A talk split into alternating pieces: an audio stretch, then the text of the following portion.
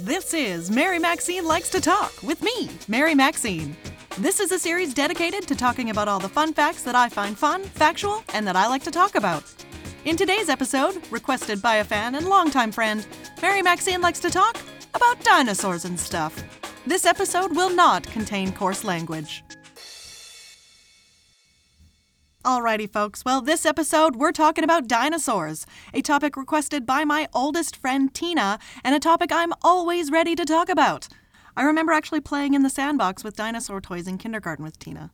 Dino toys are obviously a staple for kids to have. My nephews have a ton of dino toys. And oh my god, adorable. For Christmas, my three year old nephew asked for jackets for dinosaurs because they don't do well in the cold. So my sister actually crocheted some little jackets for his T Rex and such. It's adorable. Jurassic Park came out around the same time as the Flintstones movie, and I was like five or something. So we went to the drive in to see the Flintstones, and my sister and I fell asleep, so my parents decided to stay for the double feature, and the second film was Jurassic Park. I woke up and watched a little bit and then proudly announced, That's a Brachiosaurus! So my parents decided to peace out before the T Rex showed up. Too bad, really. Sarah and I went to the Museum of Natural History when we were in Los Angeles this past year. It's crazy to believe that these creatures actually roamed the earth at some point, and just how amazing that time must have been. No humans, no phones, just dinos living their best life. I have an encyclopedia of dinosaurs. It's by the Smithsonian Institute, so you know it's legit.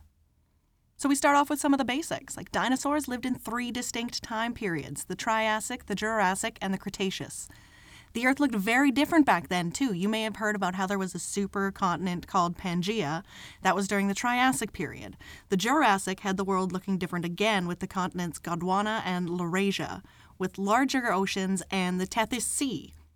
In the Cretaceous, there were even more continents looking closer, closer to today's Earth. Dinos had five distinct families, if you will theropods, like the Spinosaurus, sauropodomorphs like the Brachiosaurus, thyreophorans like the Stegosaurus, ornithopods like the Iguanodon, and the marginocephalians like the Triceratops.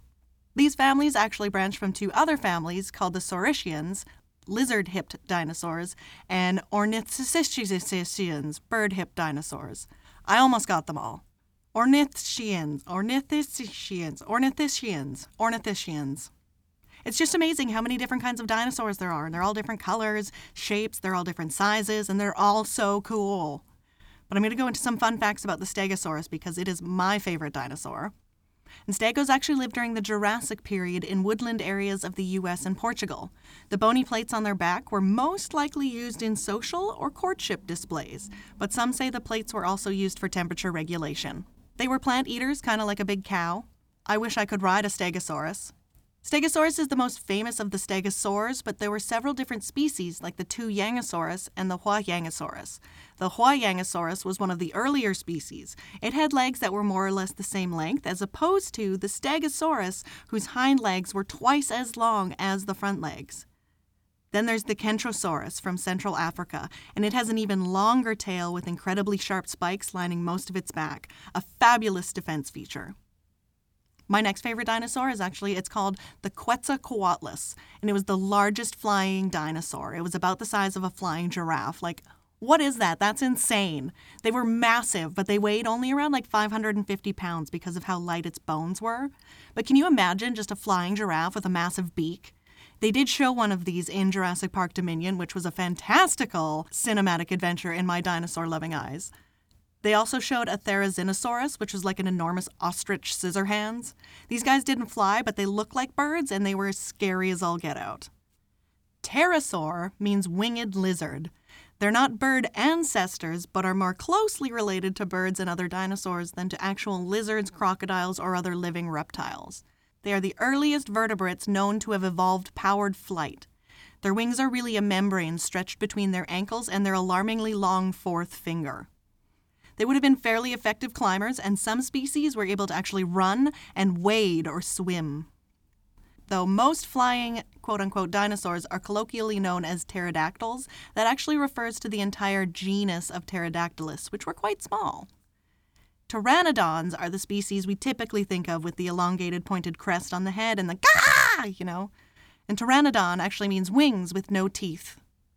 I used to play this game called Pterodactyl, where you used to have to cover your teeth with your lips and screech, Pterodactyl! at your friends going around in a circle until someone laughs. It's usually a pretty quick game.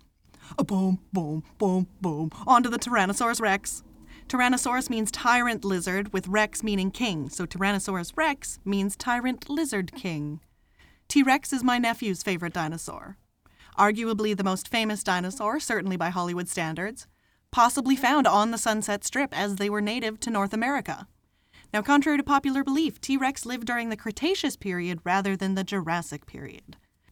T Rex would feast on hadrosaurs, young ceratopsians like Triceratops, ankylosaurs, and possibly sauropods, Brachiosaurus and the like. There is a debate among paleontologists whether T Rex was an apex predator or mostly a scavenger. Most accept that T Rex was probably both, which is fair. T Rex could be up to 13 meters long from nose to tail and could weigh up to 8 tons. Its massive head was balanced out by its super long tail. The first evidence of a tyrannosaur was found in 1874. Paleontologists found what would later be classified as Tyrannosaurus teeth. The most complete T Rex skeleton is named Sue after Sue Hendrickson, the paleontologist who found her. Sue is estimated to have lived to be about 28 years old. The dinosaur, not the person. The three most complete skeletons are named Sue, Stan, and Jane, respectively, and the largest T Rex skeleton is named Scotty. I am absolutely living for these incredibly generic names for one of the most famous and ferocious predators to have walked the earth. I mean, the public did unofficially officially name the T Rex from Jurassic Park Rexy. My favorite Jurassic Park movie, though, is number three, Jurassic Park 3, the one with the chatty raptors who communicate the one with the fabulous Sam Neill, the okay William H. Macy, and the whatever Téa Leoni. There's also the little part about the Spinosaurus, a massive carnivore native to northern Africa. Even the little ones were about the size of a full grown T Rex. It is the largest land dwelling predator of all time. The Spinosaurus had a massive sail that lined its back. The sail was supported by bones over six feet tall. It may have hunted on land as well as the water. They would eat crocodiles and smaller dinosaurs, which was most dinosaurs. And they most likely walked on all fours like a crocodile. That is terrifying. That is a terrifying thing to see coming at you. Which also then makes me think of the Ankylosaurus, like Spike from The Land Before Time, a fabulous and traumatizing series. The Ankylosaurus lived during the Jurassic and Cretaceous periods. They would have the big bony club on the end of their tails, and they lived in the woodland areas of North America. They were covered in hundreds of bony armor plates. Ankylosauruses were like tanks. There were some really cool species of Ankylosaurus, like the Gargoylosaurus and the Edmontonia. The Edmontonia had huge spikes on its shoulders, and it was twice the weight of a rhino. The Gargoylosaurus was a bit smaller and less spiky, but still pretty cool with a pretty awesome name. All of them are cute, too. They all just seem like really big dogs that don't know how big they are. They just munched on plants, moseyed about, just eating plants and being all cute until a predator comes along and just eats one of your friends. You know, the circle of life. Sauropods were amazing too. The long necks, definitely up there in my favorites, like the Diplodocus. Their front legs were shorter than their back legs, just like the Stegosaurus, meaning that they probably ate lower lying vegetation, even though they were so tall. They were an incredible late Jurassic giant who is one of the more well understood dinosaurs because so many of their fossils have been found. They could grow up to 27 meters long and weigh 15 to 20 tons. They are the longest known dinosaur, and Diplodocus means double beamed lizard due to the bones in the tail. The tail could actually move so fast that it could break the sound barrier and make the sound of a whip. Full grown Diplodocus had no natural predators.